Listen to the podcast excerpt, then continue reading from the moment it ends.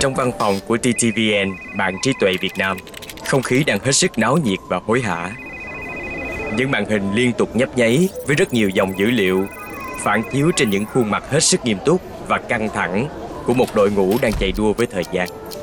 TTVN là tổ chức chịu trách nhiệm đưa Internet vào Việt Nam. Và ngay lúc này, tương lai của việc truy cập Internet đang rất bấp bênh. Giám đốc TTVN tập hợp lại đội ngũ của mình trong phòng họp. Chúng ta đang bị tấn công. Anh cất lời, phá vỡ không khí im lặng đầy căng thẳng.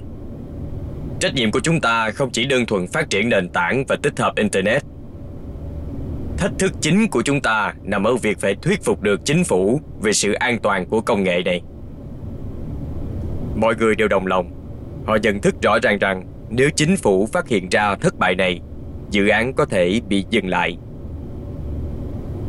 Chúng ta đã truy ra nguồn gốc của mối đe dọa. Giám đốc tiếp tục. Nó đến từ một tài khoản của trường đại học Cụ thể là một người dùng tên là Vương Quang Khải. Chúng ta đã đưa ra cảnh báo và các cuộc tấn công đã dừng lại. Nhưng đó chỉ là phương án ngăn chặn tạm thời. Chúng ta cần một giải pháp dài hạn để đảm bảo an ninh cho TTVN. Ánh mắt của anh lướt từng thành viên trong đội ngũ. Chúng ta là một đội ngũ tiên phong của cách mạng công nghệ Việt Nam. Chúng ta tập hợp ở đây những bộ óc sáng tạo nhất của đất nước. Chúng ta có trách nhiệm đảm bảo Việt Nam không bị tụt hậu trong thời đại số vì những lo ngại về an ninh mạng. Sau khi xây dựng nhiều lớp bảo mật, đội ngũ TTVN có lẽ đã cảm thấy tương đối yên tâm trước khi TTVN lại tiếp tục bị đánh sập. Khi được truy ra, những lần tấn công này vẫn bắt nguồn từ Khải. Tức giận, đội ngũ TTVN sau đó đã buộc phải khóa tài khoản của Khải trước khi đón nhận một cuộc tấn công khác lại là Khải.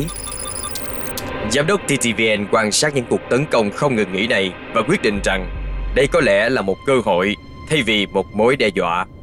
Liệu có thật vậy chăng? Câu trả lời là có.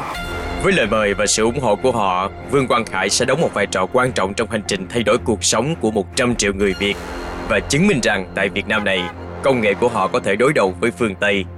Anh ấy đã sáng lập Zalo, ứng dụng nhắn tin của Việt Nam đã vượt qua cả Facebook tại thị trường này. Từ One Up Media, đây là đế chế podcast, tập 2 trong chuỗi 4 tập. Một thương hiệu phi thường.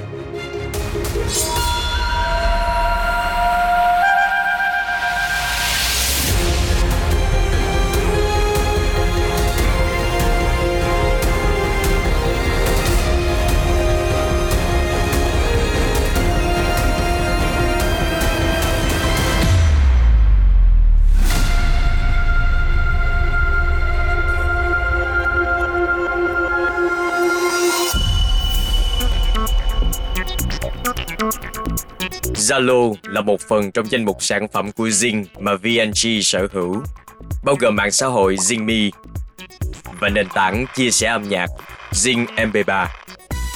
Nổi bật như một ngôi sao sáng giữa danh mục sản phẩm này là Zalo.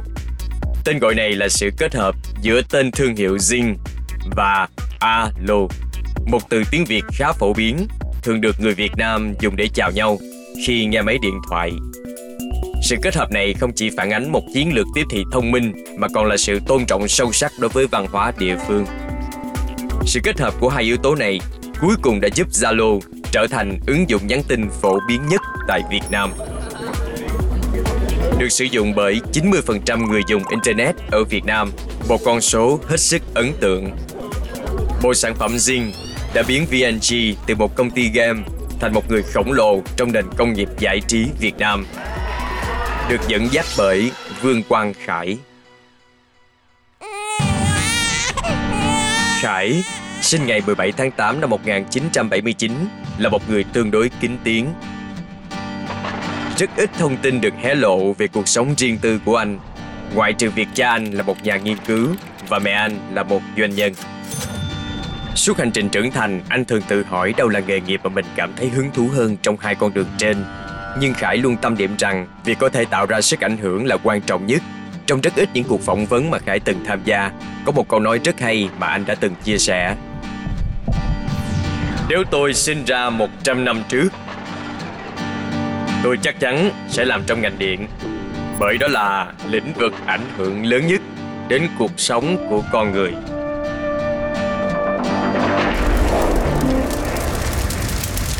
Những hoài bão lớn của Khải ẩn giấu sau đôi mắt dài hẹp và cặp lông mày hơi cụp xuống. Những đường nét mà truyền thông thường nói đùa rằng đã tạo nên ấn tượng về một con người luôn có vẻ buồn buồn, khó hiểu. Bỏ qua những câu đùa vu vơ này, hầu hết mọi người đều hiểu rằng một người với tầm vóc và thành công như Khải thường ít khi buồn bã. Con đường anh đi, với ý chí quyết tâm và sự tận tâm không mệt mỏi, đưa anh trở thành phó chủ tịch điều hành của VNG. Tầm ảnh hưởng của anh khiến cho công chúng thường nhầm tưởng rằng anh là một trong những nhà sáng lập của VNG. Mặc dù trên thực tế, anh gia nhập công ty 3 năm sau khi nó được thành lập vào năm 2004.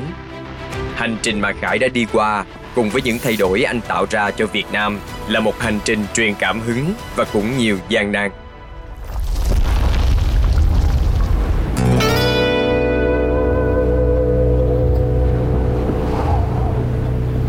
Sau khi TTVN bị tấn công lần thứ ba, người đứng đầu TTVN tình cờ cũng từng làm việc tại FPT đã liên lạc với Khải. FPT là một trong bốn công ty công nghệ viễn thông lớn của Việt Nam, cung cấp dịch vụ Internet cho khách hàng đại chúng. Công ty đã thành lập trung tâm tài năng trẻ FPT, nơi họ sẽ đào tạo thế hệ những nhà lãnh đạo tiếp theo của FPT. Khải giống như nhiều người khác, nhận thấy cơ hội giá trị này và cuối cùng đã trở thành lớp trưởng khóa đầu tiên của Trung tâm Tài năng trẻ. Được đánh giá là học viên xuất sắc nhất và có tiềm năng phát triển mạnh mẽ, Giám đốc Trung tâm Internet của FPT tin rằng Khải có thể là một phần trong đội ngũ tinh hoa của họ để dẫn dắt con đường mở rộng ra thị trường quốc tế. Với sự hào hứng được chia sẻ tin vui này, giám đốc gọi Khải vào để trao đổi Khải nè. Anh bắt đầu với những lời khen ngợi. Những gì cậu thể hiện được trong chương trình tài năng trẻ thực sự rất xuất sắc. Cậu đã chứng minh được khả năng lãnh đạo, lòng quyết tâm và năng lực sáng tạo ấn tượng. Khải lắng nghe với lòng biết ơn hiện trên gương mặt. Với tiềm năng của cậu Giám đốc tiếp tục. Tôi muốn đưa ra một đề xuất khá hay ho. Tôi tin rằng cậu có thể giữ vai trò quan trọng trong đội ngũ của chúng ta để mở rộng ra thị trường quốc tế. Vị trí này là một cơ hội đặc biệt để định hình tương lai của công ty và kết nối mạng Internet quốc tế.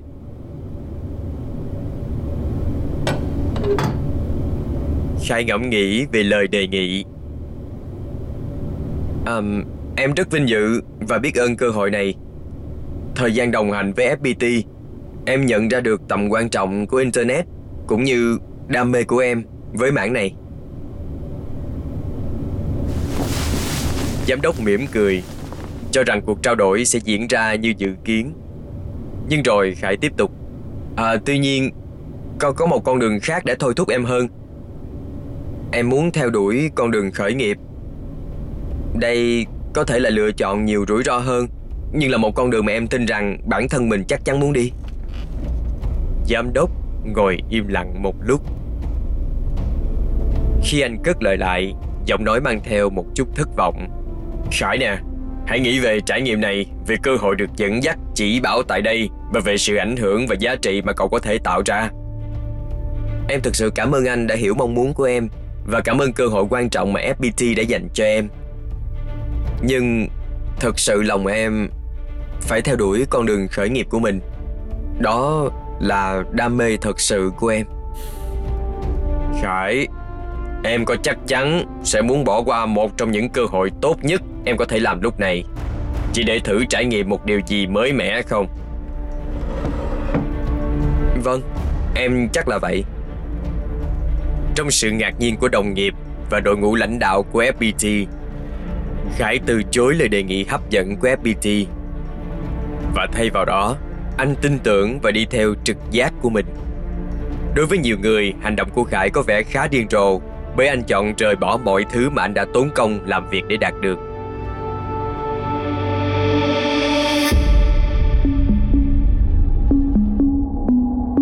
Sau khi Khải rời đi, anh gặp một người bạn. Người đã gợi ý rằng anh nên tham gia Vina Games tiền thân của VNG. Lúc đó, Vinagames vẫn đang tập trung mở rộng võ lâm truyền kỳ, một trò chơi trở thành dòng game bán chạy nhất lịch sử tại Việt Nam. Với sản phẩm là game trực tuyến, Khải ngay lập tức từ chối bởi anh chắc chắn rằng Internet sẽ là ưu tiên và đam mê của mình. Thay vào đó, anh cân nhắc việc đi du học tại Mỹ và đồng thời khám phá khả năng khởi nghiệp. Lựa chọn khởi nghiệp sau này trở thành lần đầu tiên mà Khải có lẽ đã không có nhiều may mắn. Không bó buộc ở một công ty nào, Vương Quang Khải bắt đầu hành trình phát triển mảng công nghệ trực tuyến của Việt Nam, tạo ra nhiều sản phẩm Internet đổi mới. Anh cố gắng hiện thực hóa tầm nhìn độc đáo của mình về một Việt Nam có kỹ thuật số tiên tiến. Một trong những sản phẩm như vậy là bản đồ trực tuyến đầu tiên của Hà Nội. Bản đồ là một sản phẩm đổi mới mang tính đột phá cho phép người dùng dễ dàng tìm kiếm địa điểm và được chỉ dẫn hướng đi. Một sản phẩm có phong cách tương tự như nền tảng chuẩn mực toàn cầu mà chúng ta biết đến ngày nay là Google Maps. Khải cũng theo đuổi việc phát triển một công cụ tìm kiếm tiếng Việt không khác gì Google và tính năng nổi bật của nó là năng lực am hiểu về ngôn ngữ tiếng Việt phức tạp. Trong thời kỳ Việt Nam có nhiều bản mã tiếng Việt không được Google hỗ trợ, công cụ của Khải có thể dễ dàng tự động chuyển đổi các bản mã tiếng Việt khác nhau mang lại một giải pháp tài tình để xử lý vấn đề. Tuy nhiên, đến khi cả nước đều chuẩn hóa theo bản mã Unicode, thì Khải quyết định từ bỏ thị trường công cụ tìm kiếm vì biết rằng không thể cạnh tranh nổi với Google. Công cụ tìm kiếm của anh mặc dù xuất sắc, nhưng giờ đây đã trở nên vô nghĩa. Trước thách thức đáng kể này, Khải đã đi đến một quyết định anh sẽ tạm thời rời xa thế giới hỗn loạn của công nghệ để tập trung tu nghiệp tại Đại học Columbia, một ngôi trường danh giá tại Mỹ. Khải sẽ ở lại Mỹ trong vòng 3 năm tiếp theo.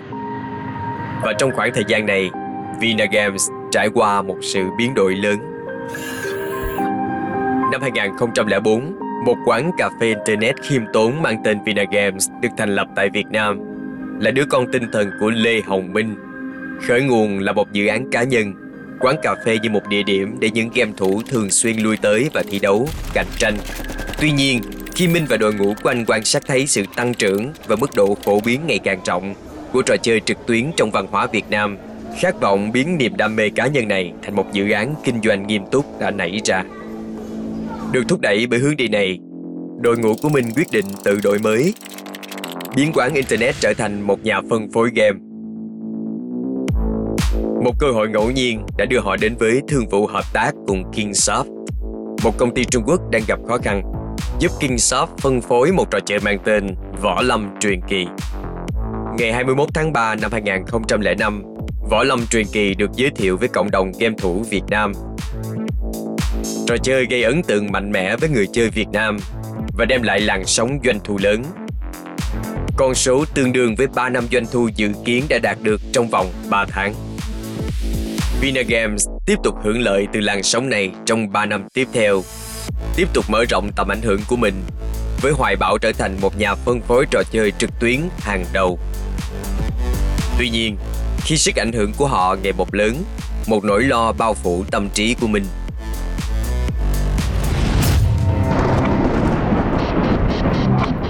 nhận thấy một chiều hướng không ổn thỏa lắm.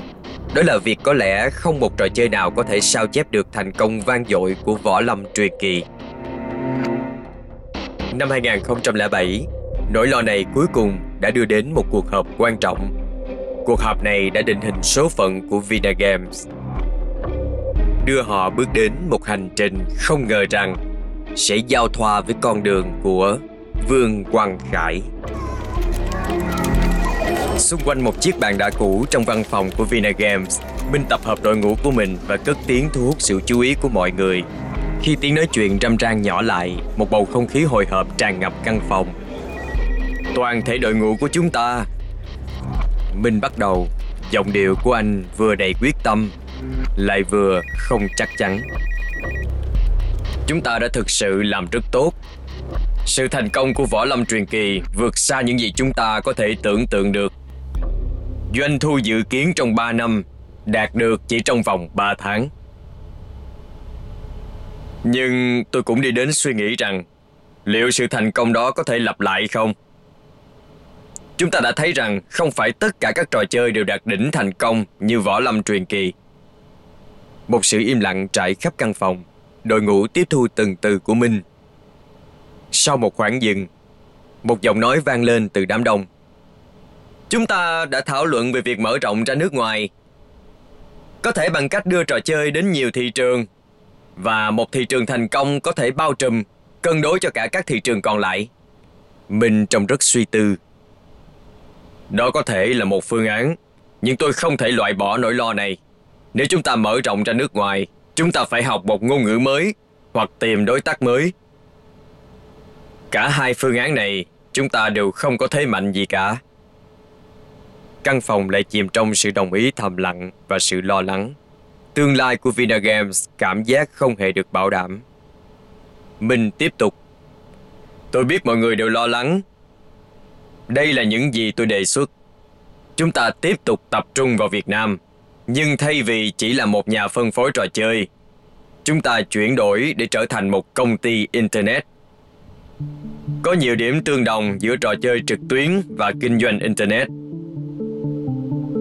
Chúng ta có thể tận dụng kiến thức và kinh nghiệm chúng ta đã có với võ lâm truyền kỳ để tạo ra những sản phẩm internet có ảnh hưởng và tạo ra giá trị cho người dân Việt Nam. Trong năm 2007 quan trọng, những bộ óc đằng sau Vinagames nhìn nhận thấy mình đang là một phần trong bước chuyển mình mang tính quyết định. Để phù hợp hơn với xu hướng trong thời đại Internet, họ đổi tên công ty thành VNG vì việc dùng chữ cái viết tắt đang phổ biến trong công ty công nghệ. Việc thay đổi thương hiệu này đi kèm với một sứ mệnh có tầm vóc lớn hơn nhiều. Phát triển Internet để thay đổi cuộc sống người Việt Nam.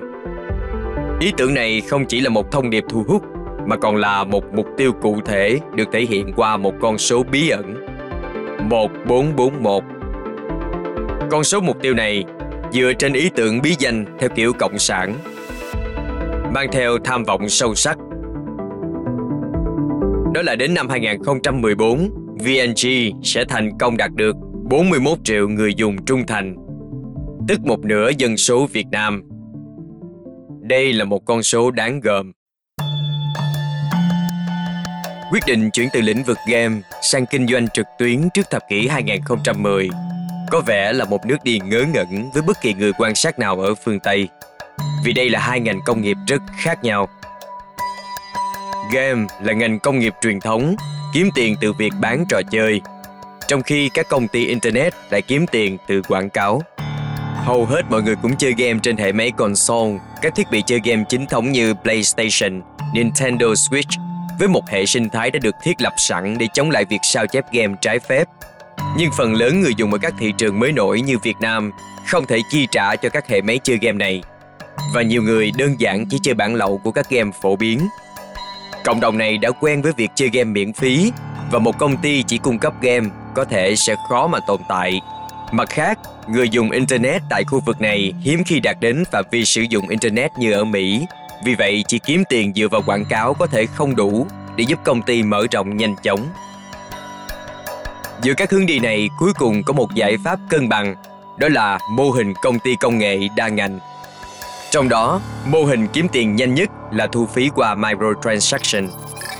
Có thể tạm dịch là giao dịch vi mô như mua vật phẩm ảo trong game. Mô hình này được thử nghiệm sớm bởi các công ty game Hàn Quốc và Trung Quốc, tạo ra một số đế chế công nghệ hiện đại khổng lồ như KakaoTalk và WeChat. Quyết định của VNG để dịch chuyển mô hình kinh doanh không đơn thuần dừng ở việc nhập khẩu trò chơi kết hợp với định hướng tập trung đặc biệt vào thị trường Việt Nam sẽ mang lại cho họ một ưu thế rất lớn. Vấn đề nằm ở việc tạo ra công nghệ mới, đặc biệt là trong những lĩnh vực nằm ngoài mảng game. Và đây cũng là lý do mà Vương Quang Khải xuất hiện trở lại câu chuyện này. Năm 2007, Vương Quang Khải trở lại Việt Nam sau 3 năm học tại Đại học Columbia. Một khoảng thời gian đầy biến động đã làm thay đổi triển vọng của anh. Trải nghiệm này cơ bản là đã thay đổi góc nhìn của anh về bản thân khi bắt đầu chương trình học tại Colombia. anh cũng có một niềm tin phổ biến như bao người Việt vào thời điểm đó, rằng thế giới phương Tây xuất sắc vượt trội hơn nhiều. Tuy nhiên, anh phát hiện ra rằng mình vẫn có thể tự tin và không hề thua kém những người bạn học phương Tây, thậm chí còn xuất sắc hơn. Sự tự tin mới được khai phá này là nguồn động lực lớn, tiếp tục khơi dậy khát vọng của anh về việc thúc đẩy sự thay đổi tại Việt Nam. Sau khi trở lại, bằng cấp, học vấn và tầm nhìn mới mẻ của Khải đã thu hút sự chú ý của những công ty công nghệ hàng đầu tại Việt Nam, bao gồm cả nhà tuyển dụng cũ của anh, tập đoàn FPT. FPT, một đối thủ quan trọng trong việc cung cấp dịch vụ Internet vào thời điểm đó, đã đầu tư mạnh mẽ vào việc mở rộng hạ tầng đường truyền. Các dự án yêu cầu vốn đầu tư lớn mà chỉ có thể bắt đầu có lợi nhuận sau ít nhất 2 năm kể từ khi đầu tư. Mặc dù nhận được lời mời làm việc của họ, song Khải vẫn lịch sự từ chối.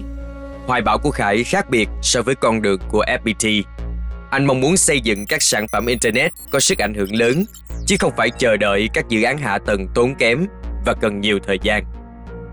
Một lời mời khác đến từ Tổng Công ty Truyền thông Đa phương tiện Việt Nam hay VTC được thành lập vào năm 1988 với mục tiêu chính là xây dựng các đài truyền hình VTC đã phát triển thành một tập đoàn đa phương tiện, tiếp cận hàng triệu hộ gia đình. Đây là một cơ hội có thể tương đối phù hợp với hoài bão của anh. Tuy nhiên, Khải tạm thời chưa ra quyết định vì anh còn nhận được một lời đề nghị nữa. VNG, một công ty trong quá trình chuyển đổi, đã liên hệ và muốn trao đổi với Khải trước khi anh đưa ra bất kỳ quyết định cụ thể nào. Trong lúc cân nhắc lựa chọn, Khải quyết định ghé thăm văn phòng của VNG.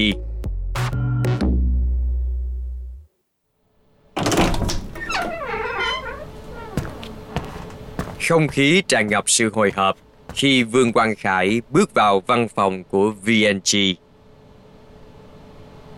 Đối diện anh là Lê Hồng Minh, người đã từng mời anh tham gia VNG trước đây, nhưng anh đã từ chối. Ánh mắt của họ giao nhau và cả hai bước về phía nhau. Cảm nhận về những hồi ức chung và sự tôn trọng lẫn nhau hiện rõ trong bước đi của họ. Đã lâu rồi, Khải. Minh chào anh với một nụ cười ấm áp. Đúng vậy, anh Minh. Khải trả lời. Nở nụ cười đồng ý. Em nhớ rất rõ cuộc trò chuyện cuối cùng của chúng ta để bắt đầu cuộc trao đổi, Lê Hồng Minh hỏi Vậy là vì sao Khải muốn trở lại Việt Nam? Đôi mắt của Khải lấp lánh một ý chí quyết tâm. Em muốn sáng tạo, phát triển sản phẩm. Cụ thể hơn, em muốn phát triển các sản phẩm Internet có tiềm năng ảnh hưởng đáng kể đến cuộc sống của người Việt Nam chúng ta. Em tin rằng đã đến lúc Việt Nam tiến một bước lớn. Cái nhìn đầy hào hứng xẹt qua trong đôi mắt Minh. Đó chính là phương châm tại VNG. Nhưng hơn thế nữa, chúng tôi quan tâm đến việc đầu tư vào các sản phẩm Internet dài hạn. Chúng tôi không sợ rủi ro và chúng tôi sẽ không để các con số kết quả trong ngắn hạn làm lung lay cam kết của mình đối với các dự án, có thể thực sự thay đổi cục diện ngành game. Những lời của mình đầy chân thành và ý tưởng táo bạo. Đây là một cuộc trò chuyện mang tính quyết định, đã khiến Khải lập tức chọn VNG và sẽ đặt nền móng cho bức tranh Internet tại Việt Nam trong tương lai.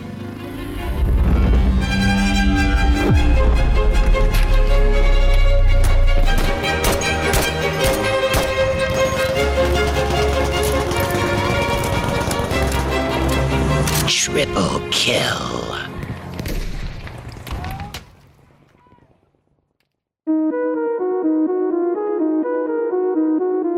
Với sự tham gia của Khải, một loạt các sự kiện, dự án quan trọng đã được khởi động. Đặt nền móng cho con đường phát triển rất cạnh tranh của công ty trong những năm tiếp theo. Khi gia nhập đội ngũ, Vương Quang Khải được giao nhiệm vụ quản lý việc ra mắt các sản phẩm trong danh mục sản phẩm Zing Nhiệm vụ đầu tiên của anh là Zing Chat. Một phiên bản của QQ Messenger của Tencent đã được điều chỉnh cho phù hợp với thị trường nội địa. Đây là một sản phẩm mua lại từ nước ngoài, thay vì là một sản phẩm được phát triển nội bộ. Chiến lược của VNG rất rõ ràng, họ hướng đến mục tiêu tận dụng sự thành công của những người khổng lồ, dùng những sản phẩm đã thành công tại nước ngoài để nhanh chóng xâm nhập vào thị trường tin nhắn tại Việt Nam. Một thị trường mà Yahoo Messenger đang nắm giữ ưu thế vững chắc. Tuy nhiên, các thủ tục pháp lý kéo dài đã khiến việc ra mắt Zing Chat bị hoãn lại. Khải không ngồi yên chờ đợi. Dựa vào kinh nghiệm học tập ở nước ngoài, anh nhận ra một vấn đề phổ biến. Người dùng phải tìm kiếm một bài hát trên nhiều trang web khác nhau. Việc này đang rất phức tạp và không hề tiện lợi. Việc này làm Khải nảy ra ý tưởng về một dự án có vẻ đơn giản nhưng có tiềm năng tạo ra một cuộc cách mạng. Zing MP3 Một trang nghe nhạc trực tuyến đơn giản và dễ sử dụng Một kho nhạc tổng hợp tất cả các bài hát Được tạo động lực bởi hướng đi này Khải cùng với một số kỹ sư nhiệt huyết của VNG bắt đầu xây dựng Zing MP3. Trong giai đoạn chờ đợi, họ đã làm thêm dự án phụ này và khá bất ngờ là nó đã sẵn sàng ra mắt vào tháng 8 năm 2007, 3 tháng trước Zing Chat. Zing MP3 phát triển nhanh như tên lửa, vượt qua tất cả các nền tảng nghe nhạc trực tuyến khác trên thị trường Việt Nam chỉ sau 3 tháng ra mắt. Sự thành công này củng cố một tinh thần lạc quan cho sự ra mắt được mong đợi của Zing Chat. Khi tháng 11 năm 2007 đến gần, họ chuẩn bị ra mắt Zing Chat với tinh thần hào hứng và một chiến dịch tiếp thị mạnh mẽ. Nhưng điều họ không ngờ đến là Zing Chat lại không được đón nhận đông đảo và chẳng thể cạnh tranh với Yahoo Messenger. Khi năm mới đến gần, họ phải chấp nhận sự thật đắng cay rằng Zing Chat buộc phải ngừng lại. Suy nghĩ về trải nghiệm này, Khải tuyên bố Chúng ta, người Việt Nam, phải là những người tự chủ sáng tạo ra những sản phẩm Internet của riêng mình. Chúng ta không thể chỉ đơn thuần nhập khẩu công nghệ, nếu không, chúng ta sẽ đối diện với rủi ro đẩy đất nước mình vào tình trạng phụ thuộc và trở thành vùng trũng công nghệ.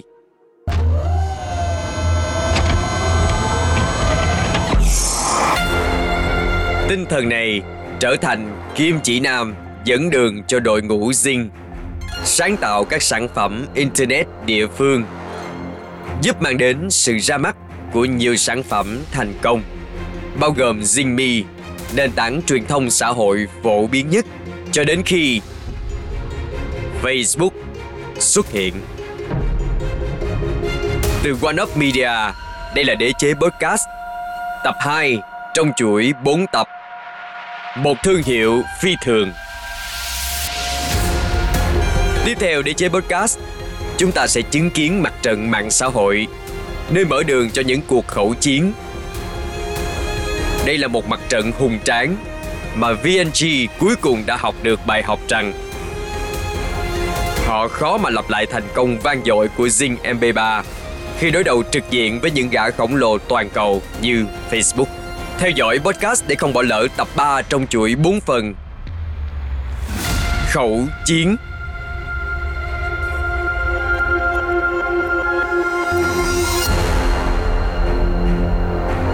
Đế chế podcast là một sản phẩm độc quyền của One Up Media, được sản xuất và viết bởi Quan Chin, chỉnh sửa và nghiên cứu quốc tế bởi Minh Thảo, kỹ thuật bổ sung bởi Ashley, trải nghiệm âm thanh do Ethan Sam và Nguyễn Thành thực hiện và trình bày bởi Đặng Khuyết. Trong bản podcast có các màn tái hiện và kịch bản của chúng tôi. Có thể tại thời điểm đó nhân vật có những suy nghĩ, cảm nhận và lời nói khác, song nội dung được dựa trên nghiên cứu sự kiện có thật. Cảm ơn bạn đã lắng nghe.